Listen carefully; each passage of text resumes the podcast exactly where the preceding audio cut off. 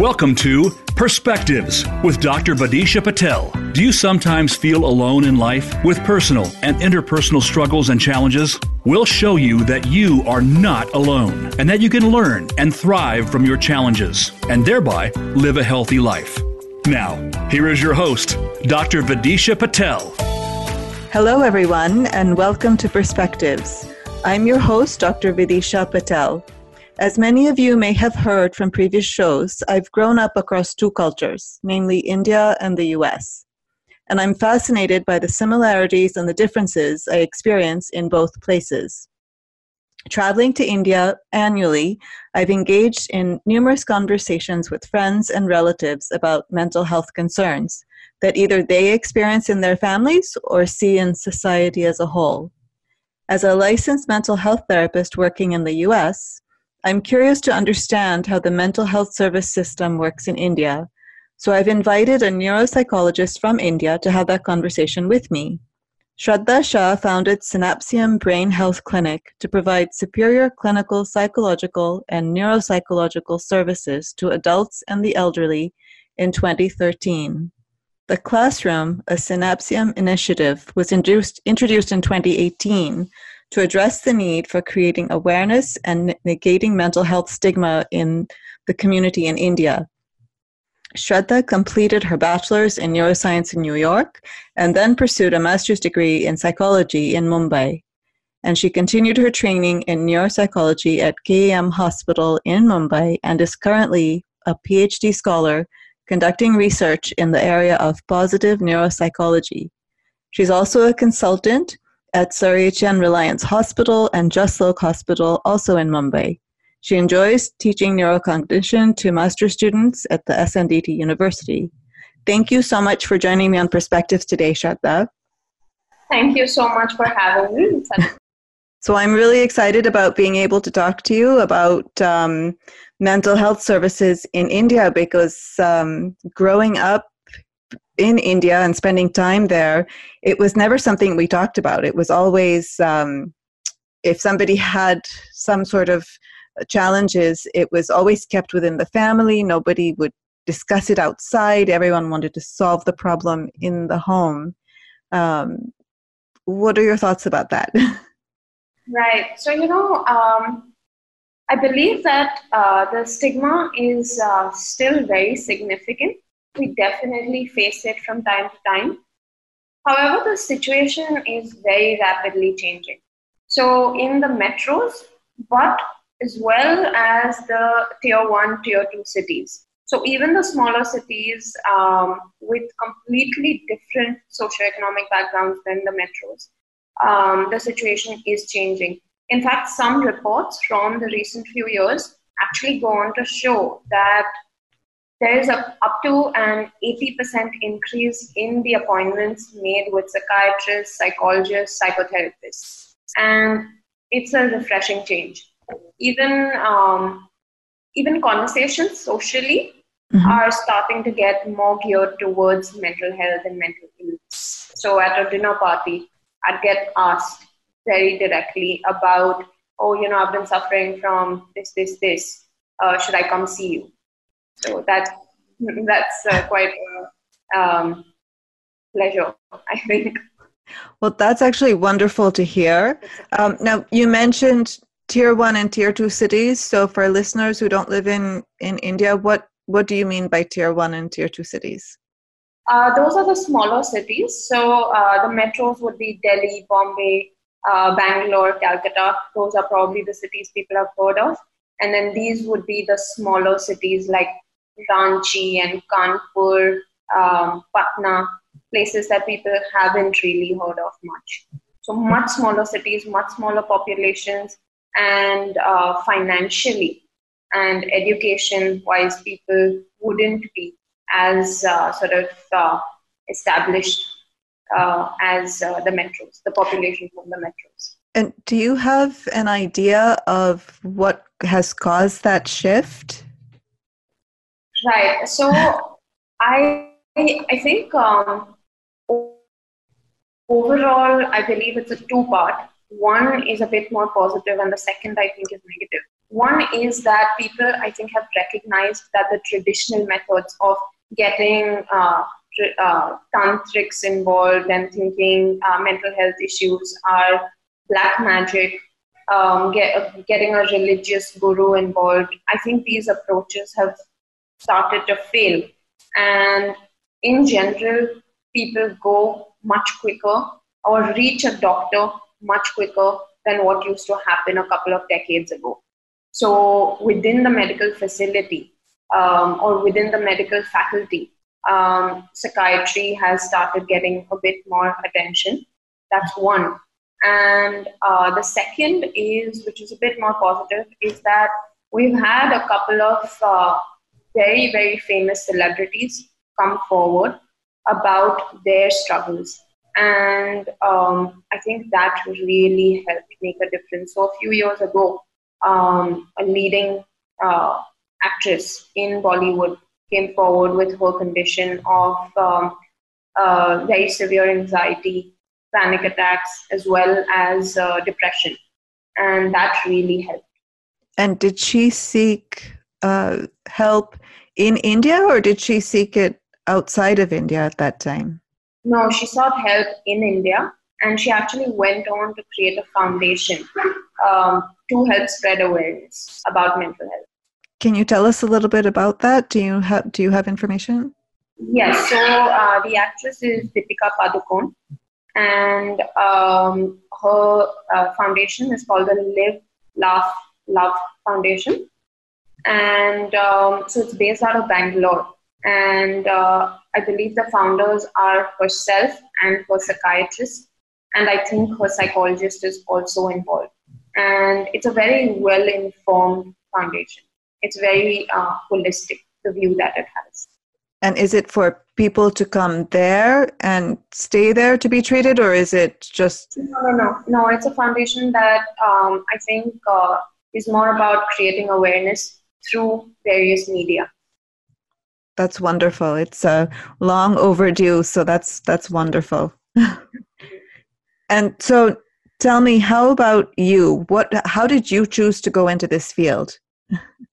So um, I think uh, there's two things. One is that I was always interested in um, studying the why of why people behave a certain way and why do certain things happen to certain people.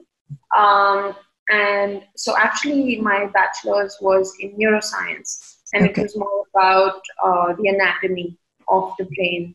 And somewhere along the way, I ended up uh, because it was a liberal arts education i took psych 101 and that was really interesting and then i moved back to india and um, i went on to actually do a degree in clinical psychology and uh, then i got trained in neuropsychology which really seemed to be the middle ground between both uh-huh. because otherwise psychology in india is brainless and neurology is mindless. So um, there's a there's interesting between the two fields. So um, in my clinic, we actually offer neuropsychotherapy, and we look at the conditions, the pathologies, as well as the interventions from a neurological lens or the lens of neuroscience. And um, I definitely believe that the training that I had in psychotherapy lacked this somewhere. So the biopsychosocial model, we really work with that model in mind. And um, I've definitely had some personal experience with uh-huh. um, mental health issues in my family. And uh, that, I believe, was maybe the initial pull towards uh, psychology. I think a lot of us have uh, similar, uh, I think, sort of drives toward it.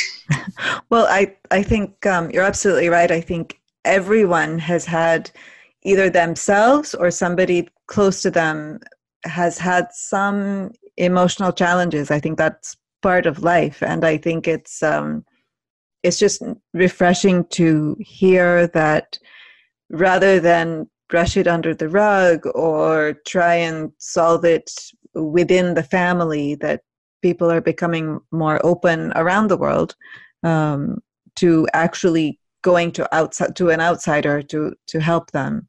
Um, you talked about mindless and brainless in the two different fields. Can you talk a little bit more about that and how you see that in uh, each field? Yes. Um, so, you know, the education of, we have to go back to the education and the training of psychologists for this.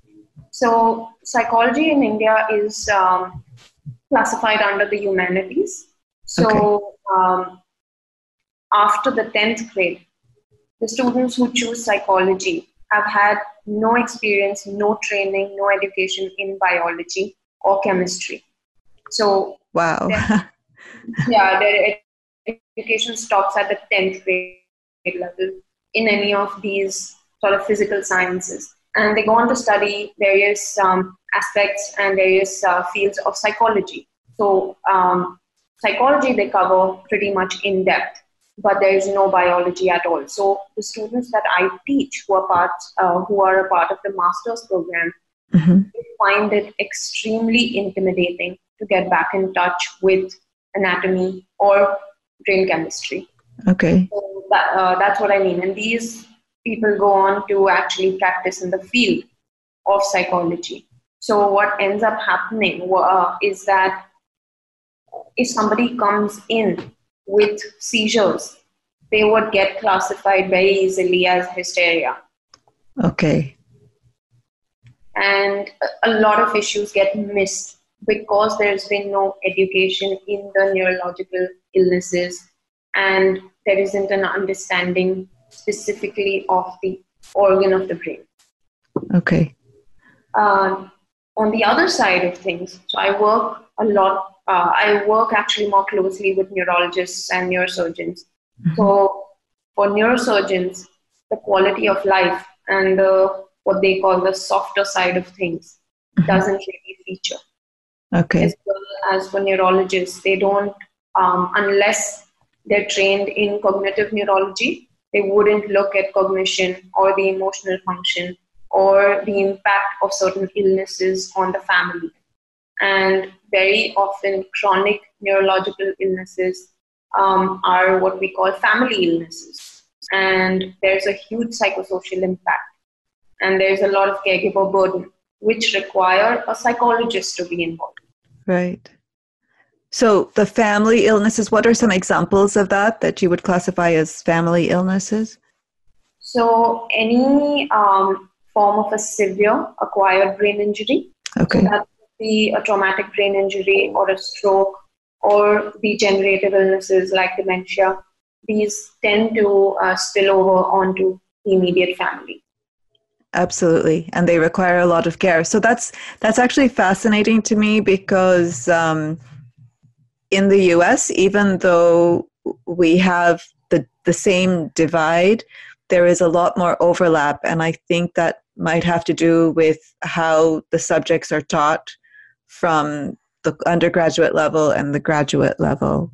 Um, and so it's it's interesting. So you're actually providing a bridge in the work that you do between the two sides which seems like an essential component um, yes. to move the move the culture forward.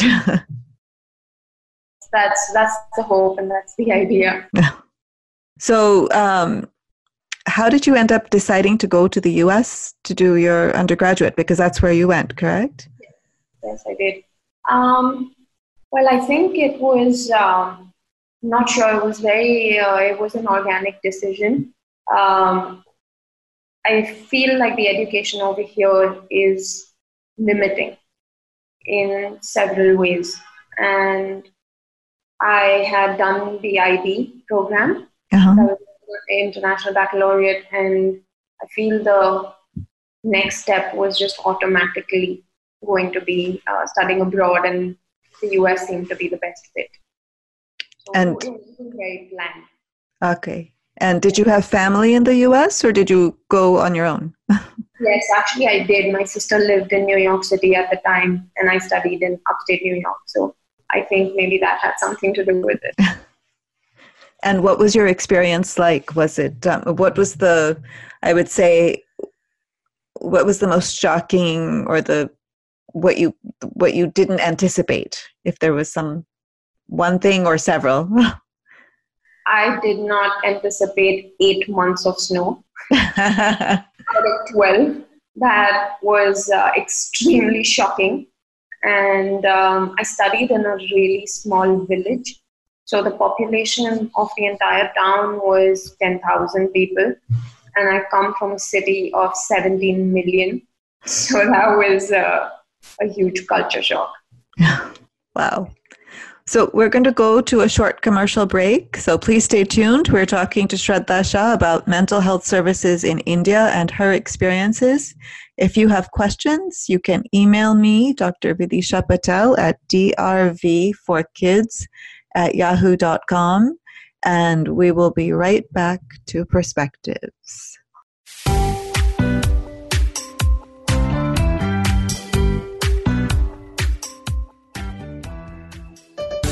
Your life, your health, your network. You're listening to Voice America Health and Wellness.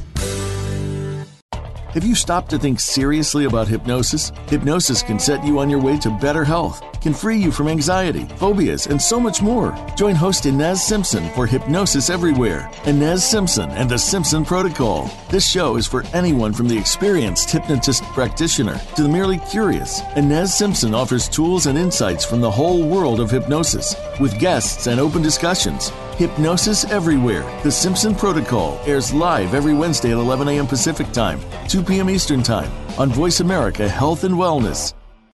Do you feel that you aren't at your best when it comes to your personal health? Even if your doctor gives you a clean bill of health and says everything is in working order, perhaps you aren't feeling at the top of your game. Dr. Rebecca Risk overcame pain and fatigue despite all tests to the contrary. Learn how she put her health back on track and how you can too on Falling Through the Cracks, live every Monday at 9 a.m. Pacific Time, 12 noon Eastern Time on Voice America Health and Wellness. Have you had a chance to check out Voice America's online magazine and blog? If you love our hosts and shows, check out articles that give an even deeper perspective, plus topics about health and fitness, movie reviews, philosophy, business tips and tactics, spirituality, positive thought, current events, and even more about your favorite host. It's just a click away at blog.voiceamerica.com. That's blog.voiceamerica.com. The Voice America Press Blog. All access, all the time. Step into a healthier you. Voice America Health and Wellness.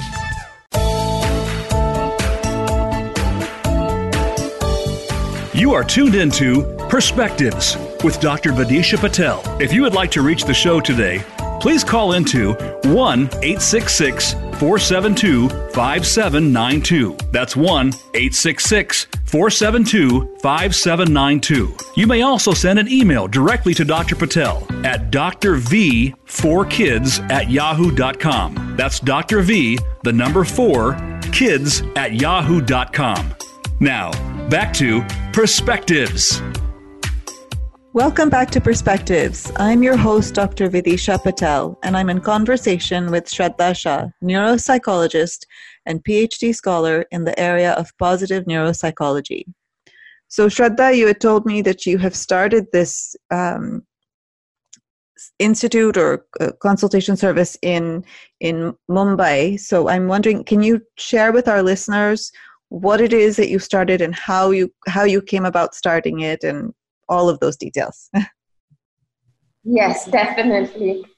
So this was um, right after my training in neuropsychology um, was completed, and um, I was extremely nervous about starting out on my own. Establishing a private practice uh, is very difficult, especially uh, in a field that isn't that well known, right. and uh, is is difficult to be accepted even by uh, doctors and the medical community, as well as by the social community. So it started off initially with me working in a small back room of a dentist. And um, I am actually going to interrupt you right there because you said something interesting, and I want to make sure that we address it, which is that it's difficult to start out in private practice and to be accepted by the medical community. Why is why is that? Well, uh, the two areas that I work with are neurology and psychiatry. Right. So um, I'm going to take each one separately. With uh, neurologists, unless uh, they are interested in knowing more about cognition and emotional um, functioning of people, uh-huh. they're not going to um, look at the role of a neuropsychologist. Even now, actually, these many years later, I'm still pretty much stuck doing only assessments, whereas my interest area is rehabilitation. Okay. And I've worked very closely with several stroke patients, TBI patients, but those referrals are very hard to come by. So okay. the recognition and the value of quality of life, I think in general, is much lower in the medical community over here, which again goes back to their training and education. Right. So that's one thing. And second is the fact that they don't uh, feel that the psychologists are well qualified and um, not always actually reliable in their assessments or um, understanding of neurological issues. And since we don't have a degree available for neuropsychology in India, uh-huh. it's, it gets challenging. Sure, sure. So even though you were educated in the US, did that help or did that help you at all or in gaining um, respect from the medical community? A hundred percent. Okay. It did. Um, so it's uh, it's definitely the fact that I was educated in the US, but it's also the fact that it's a degree in neuroscience. Okay. So I believe that if it was a psychology degree, I don't think it would have helped as much as the fact that it's a neuroscience degree. It okay. helped my understanding of a field like neuropsychology. Okay. So sorry to interrupt you. So Carrie, so go on. no problem. Um, so as I was saying, yes. So setting up the practice was difficult, and initially it started off just with me. And um, i used to see a lot more um, psychiatric patients. Okay. Uh, and it was mostly assessments and then some psychotherapy. I have always been more interested in the diagnostics. And over a period of time i had to start actually going and speaking individually to neurologists, um, CMEs at hospitals, which is the continued medical education. Right. In fact, getting them to invite me to speak was such a challenge, but I had to go in and actually educate the medical community about the work that a neuropsychologist can do, very specifically for specific pathologies and illnesses. Okay. Um, it, it took me some time to actually um, get involved with what I'm currently doing. At one of the hospitals, I'm involved in uh, the dementia assessment. Uh-huh. There's a memory clinic which I work in. Okay. I also work in the rehabilitation department, and these two came much, much later. What started early on was pre surgical evaluations for deep brain stimulation surgery for Parkinson's patients. Okay. But you know, if you notice, it's pretty much all assessment focused. Right. Um, the long-term care and uh, continued sort of uh, interventions for patients is very limited. Um, that that role is not uh, being accepted as much, not as yet. Um, within the uh, psychology uh, arena and the clinical psychology patients, I think it's been much easier actually because um, the referrals aren't only limited uh, to doctors.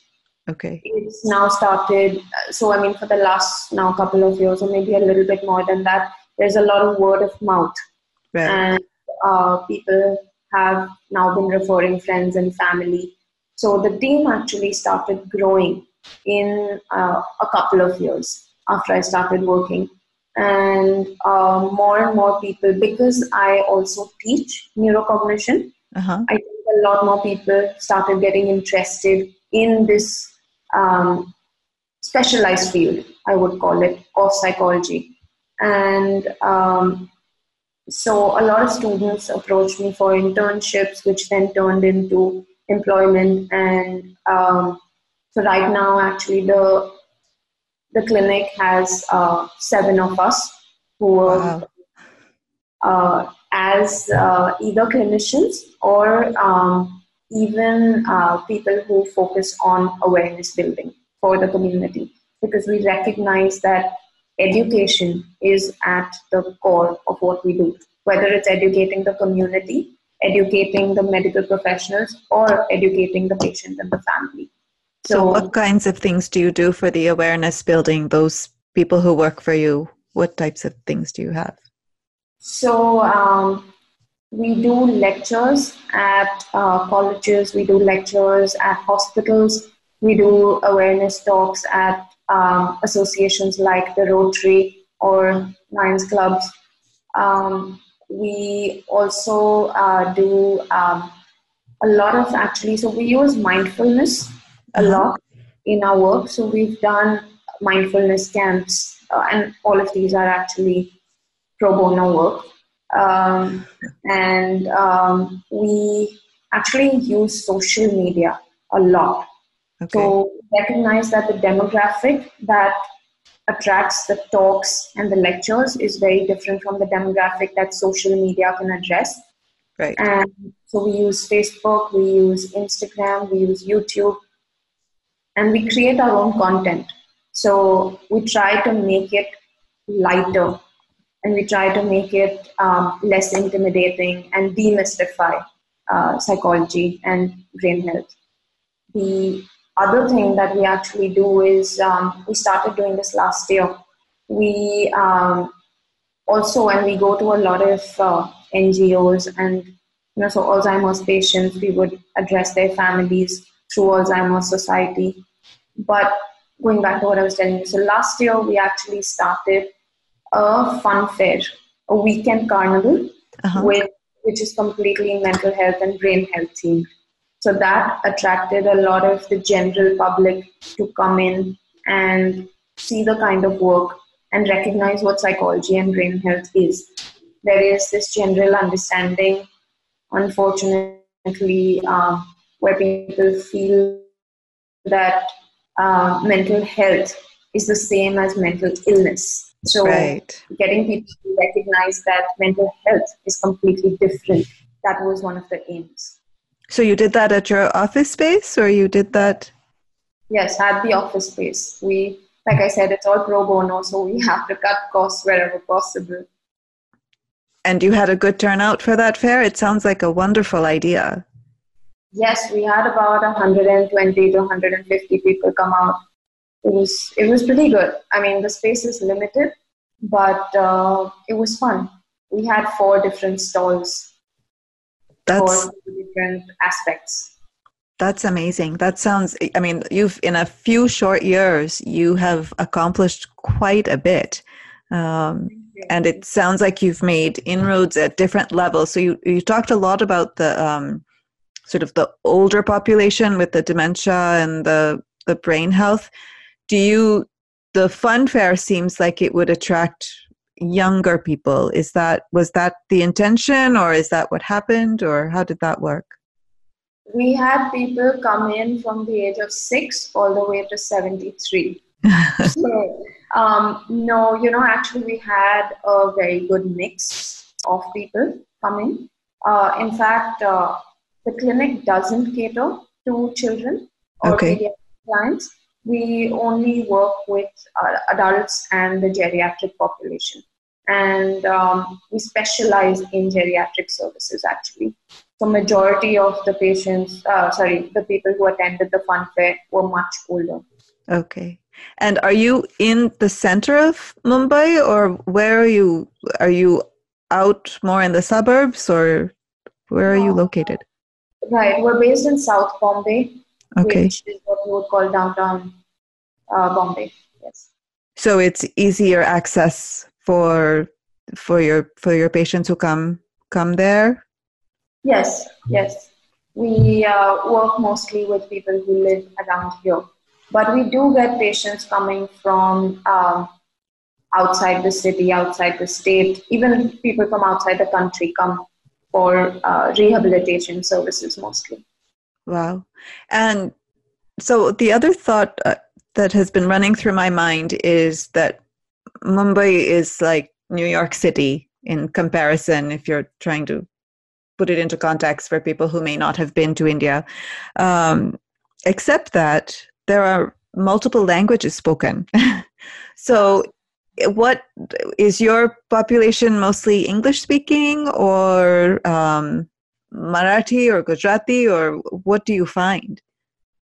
Yes, so actually, I would say that maybe um, 50% of the population is English speaking. Okay. And then the rest of the 50% would be the um, Gujarati, Hindi, Marathi speakers.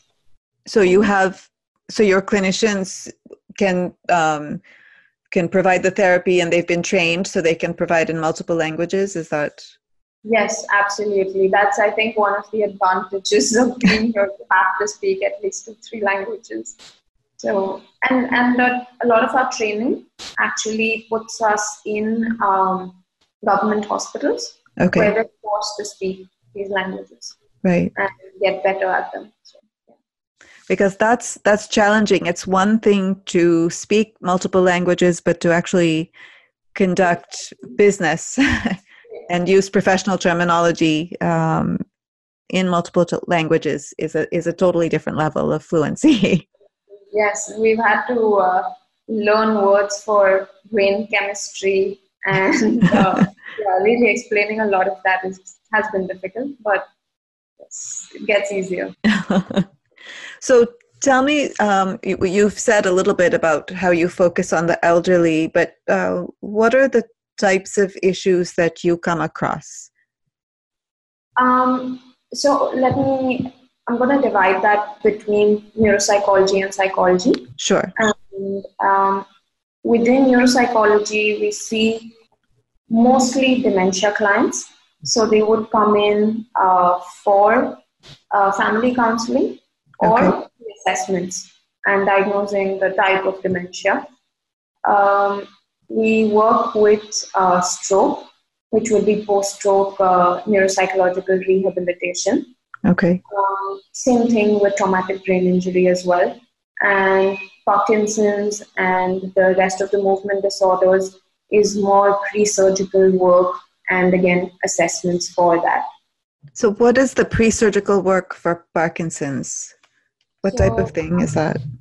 Right, so it's actually a little bit of an eligibility um, assessment and very different from epilepsy pre surgical work, which is more about lateralizing and localizing the epileptogenic zone. So um, within Parkinson's, it's more about ruling out depression or psychosis so that the post surgical outcomes are better.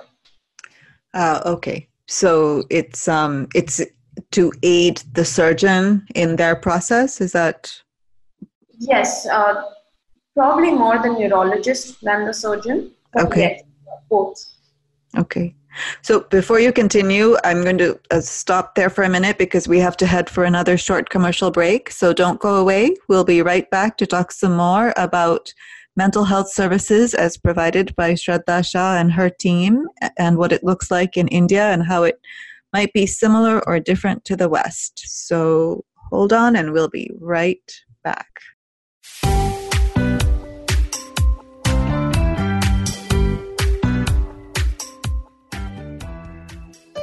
Opinions, options, answers. You're listening to Voice America Health and Wellness. Frankly Speaking About Cancer is a program designed to empower survivors and their caregivers to deal with the social and emotional challenges of cancer. The show will invite physicians, researchers, nurses, social workers, patients, and caregivers to share their advice on how to live a better life with cancer. Join host Kim Thiboldeaux, President and CEO of the Cancer Support Community, Tuesday afternoons at 1 p.m. Pacific Time and 4 p.m. Eastern Time on the Voice America Health and Wellness Network. Can grief be good for you? Absolutely. It gets your attention, helping you evaluate your choices and relationships. Your losses define who you are. Tune in each week for Good Grief with host Cheryl Jones. Our show features those who have made incredible transformations by grieving their losses. You'll learn how to find your courage and strength. You'll discover the important things in your life and how to let go of things that are less important. Good Grief airs live Wednesdays at 2 p.m. Pacific Time, 5 p.m. Eastern on Voice America Health and Wellness. Your favorite Voice America Talk Radio Network shows and hosts are in your car, outdoors, and wherever you need them to be. Listen anywhere. Get our mobile app for iPhone, Blackberry, or Android at the Apple iTunes App Store, Blackberry App World, or Android Market. Steps to a healthier you. Voice America Health and Wellness.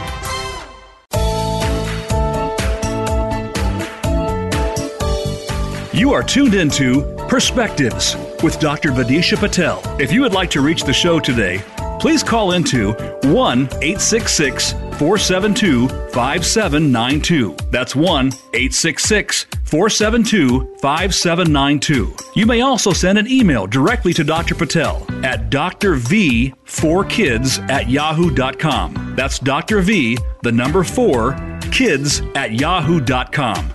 Now, back to Perspectives. Welcome back to the last segment of our show today. You're listening to Perspectives. I'm your host, Dr. Vidisha Patel. Please get in touch with me via email at drv4kids at yahoo.com with any questions or comments. I welcome anything you would have to share with me. I'm here with Shraddha Shah, neuropsychologist and researcher in the field of positive neuropsychology. So before the break, we were we started talking about the types of issues that uh, you come across in your work. So I'll let you carry on. okay. So uh, thank you. I um, I was telling you the types of illnesses and conditions that we work with uh, within neuropsychology, and um, it's mostly assessments or rehabilitation.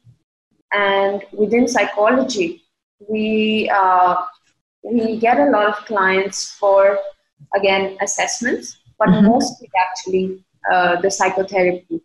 So we do couples and marital counseling, and there's a lot of relationship issues that we see. Um, we deal with um, stress management uh-huh. and burnout. Uh, so occupational burnout is something that we're seeing across. So lawyers, bankers, um, you name the field, and we're seeing a lot more of it. Um, actually, we've also started seeing a lot more of complex trauma and um, abuse. And uh, so, anxiety and depression are at an all time high. All of the stats will tell you that. Right. But anxiety and depression, so we are sort of viewing the anxiety and the depression as the comorbidities and the uh-huh. results of the issues that we see. So I'd like to actually ask you about the um, the trauma, the complex trauma. What kinds of trauma are you seeing aside from the brain injuries? Right. So uh, no, the complex trauma I meant more uh, complex post-traumatic stress disorder. Okay. So um, what I'm talking about is traumatic experiences related to abuse. So that could be emotional neglect, uh, physical abuse, uh, sexual abuse, beginning in childhood and then continuing in different forms as uh, people get into adulthood. And since we work with adults, we actually see um, a really compounded sort of form of the trauma and it goes unnoticed for several several years several decades sometimes and it comes out in different forms. Right. Now that's something that's really interesting to me because i do a lot of work with that kind of trauma in the us and i find even in the us which is much more open to mental health services and looking for assistance that there is a lot of shame and guilt around it so people don't come forward to seek out help. Um, and i'm interested to hear if you have any idea of what's prompted people to be able to finally come into your your clinic to talk about it. Right. Um, so you know i feel it's a little uh, counterintuitive. People aren't coming in with the chief complaint of abuse. Okay. They come in with um, unrelated, as they would feel, unrelated issues. Okay. So it could be a failing relationship, or it could be lack of productivity at work. It could be uh, panic attacks. Right. It could be depression. And then, actually, as we um, investigate further, it's very often the picture that turns out uh, that it turns out to be is complex trauma, and that fixes the diagnosis. Um, and the then, and then when you uncover that, do you find that the the patient still stays because there's also this tendency for people to sort of not show up for the next appointment or to just say they're done and you know not go down that road of trying to heal themselves from that Absolutely. So you're right. We do face a lot of resistance. Um, we have so far, I think, dealt with maybe about, I mean, I would say that probably about 10% of the cases drop out. It's okay. not um, and the reason for that is, you know, we've had to get very creative because okay. we deal with stigma and resistance in clients and families on a daily basis. So um, we, I feel it's one of our strengths where mm-hmm. we're able to get people to get their guards down and actually focus on self growth and self awareness.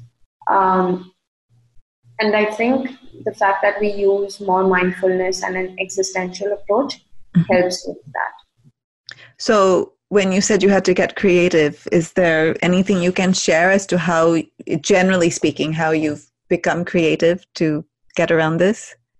Right. So very often, you know, family members would like to get um, maybe their son or their father or their mother or sometimes grandmom. So different relationships in for therapy, mm-hmm. um, or actually even an assessment. And so we would pose as the family member's friend. Okay. Start off with a non threatening, casual conversation, and then the family member goes on to describe my profession. And then it would be, oh, okay, you know, I feel that such and such is an issue, and maybe having a conversation specifically about this issue could help. And since you, and also focusing on the distress of the patient right. rather than the stress of the family member who's brought them in. Right. Really helps. Well, that's that's a wonderful point because that brings up establishing a relationship, which is also the basis of most of the work I do. Um, and I think that's just the foundation of um, effecting change. Is if you can build a relationship with whoever it is you're trying to help, then they have the trust in you that you can do that. So um, I think but that's great. That's great. So, are there other um, issues that you come across that you had? Uh... Yeah, there's so there's two very specific issues. One is um, you know adjustment issues in Bombay because a lot of people move from smaller cities to Bombay, and then the culture is very different here. So, such a big change in a life um, in a life event can be very stressful, adjusting to the noise, the population, the competition, the pace of the city. Right. So that uh, has been, I think, quite a common feature. And the other one goes to um, a much deeper issue in India, which is that a lot of people have difficult family situations. Their everyday life is very difficult because of an undiagnosed psychiatric illness in a family member. So the older generation is who I'm talking about, you know, the 50s, 60s, who've had uh, psychological illnesses their whole life, but weren't diagnosed, and therefore the illness went untreated. Okay. So we tend to see actually their children very often. Oh, that's interesting. So the because the children are probably more open to speaking with somebody and do they recognize that it's due to the impact of the older generation on them or they just come of their own accord? Right. So i think it's a mix of both but it's i think i would say I, I would say that it's more of the latter where they come of their own accord and then through therapy through the insight building process we actually get them to recognize um, however they can't actually change the situation. They can't they're not going to be able to, most people can't get their family member in for therapy. Right. It's more about, um, you know, working on themselves. And, um, and that's, I think, where the existential approach helps. Right.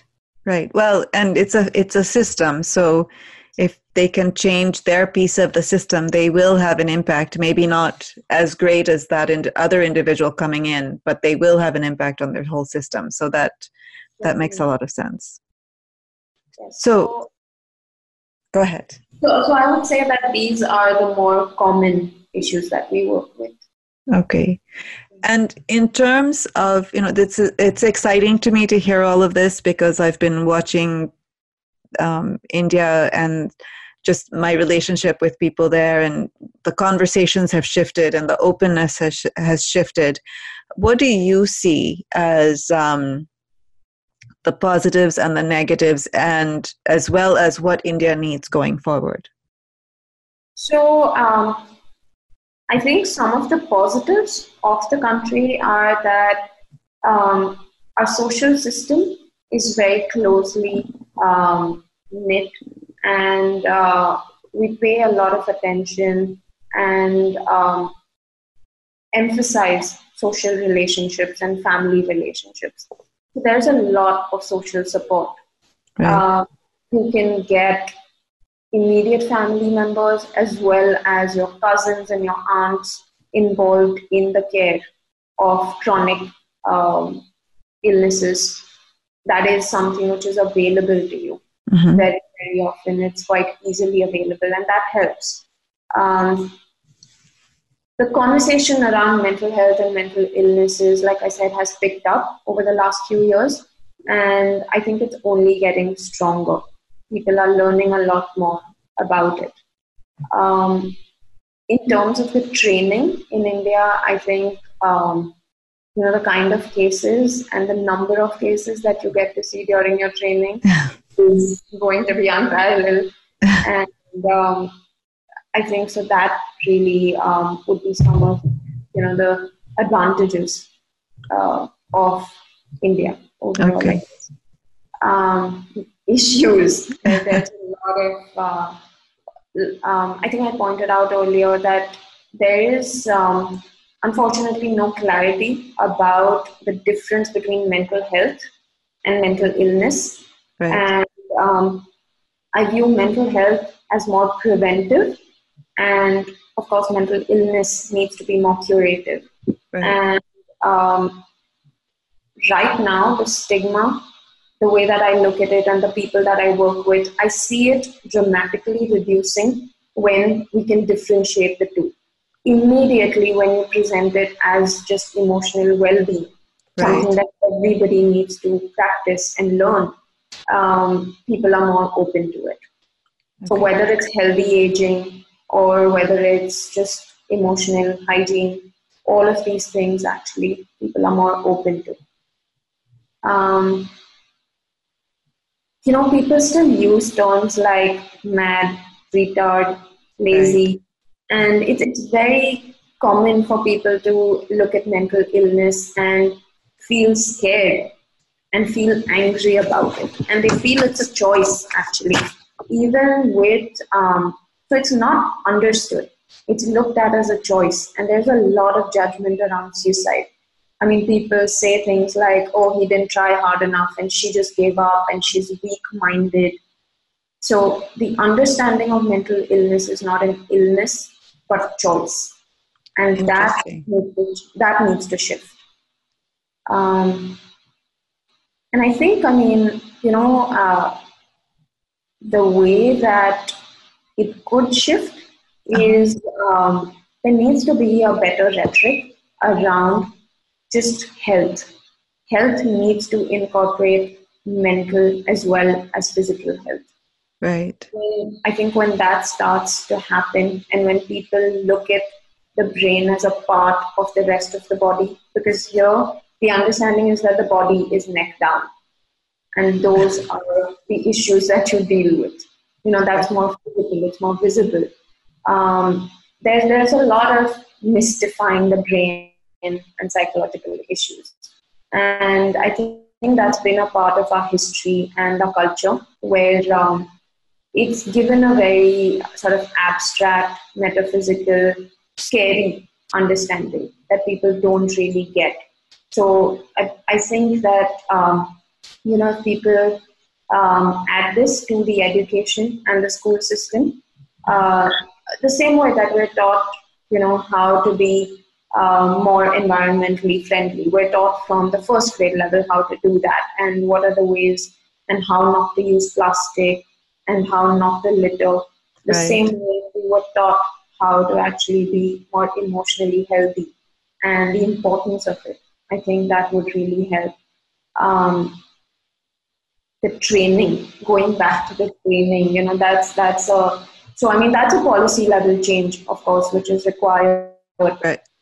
Um, so psychiatrists, their training over here is only pharmacotherapy. It's not, there's no understanding of psychotherapy or the need of psychotherapy. So they believe that all of the patients should only receive pharmacotherapy and maybe ECT. Right. So that's um, that's a huge cultural shift that has to happen then. Yes. Yes. Absolutely. That's a big one. And you know, for psychologists, actually, the training is very poor. It's not uniform across the country. We don't have a central governing body that implements any certification process. So that means the kind of therapist that you're going to go to could be very different. The degree could be the same for two psychologists, but their skill set is going to be very different. Wow. So, um, unfortunately, we are running out of time, and um, I just wanted to say how much how impressed I am with everything that you're doing and just hearing about how things are improving and changing and opening up in India is very exciting. Um, and I want to thank you so much for joining me today. And thank you to my listeners. I've been talking to Shraddha Shah about mental health services and treatment in India and discussing how it may be the same or different as we find what we have in the West. This is your host, Dr. Vidisha Patel on Perspectives. I look forward to being back with you next week for another edition. Feel free to email me at drvforkids at yahoo.com with any questions or comments. Have a wonderful week. Until next time.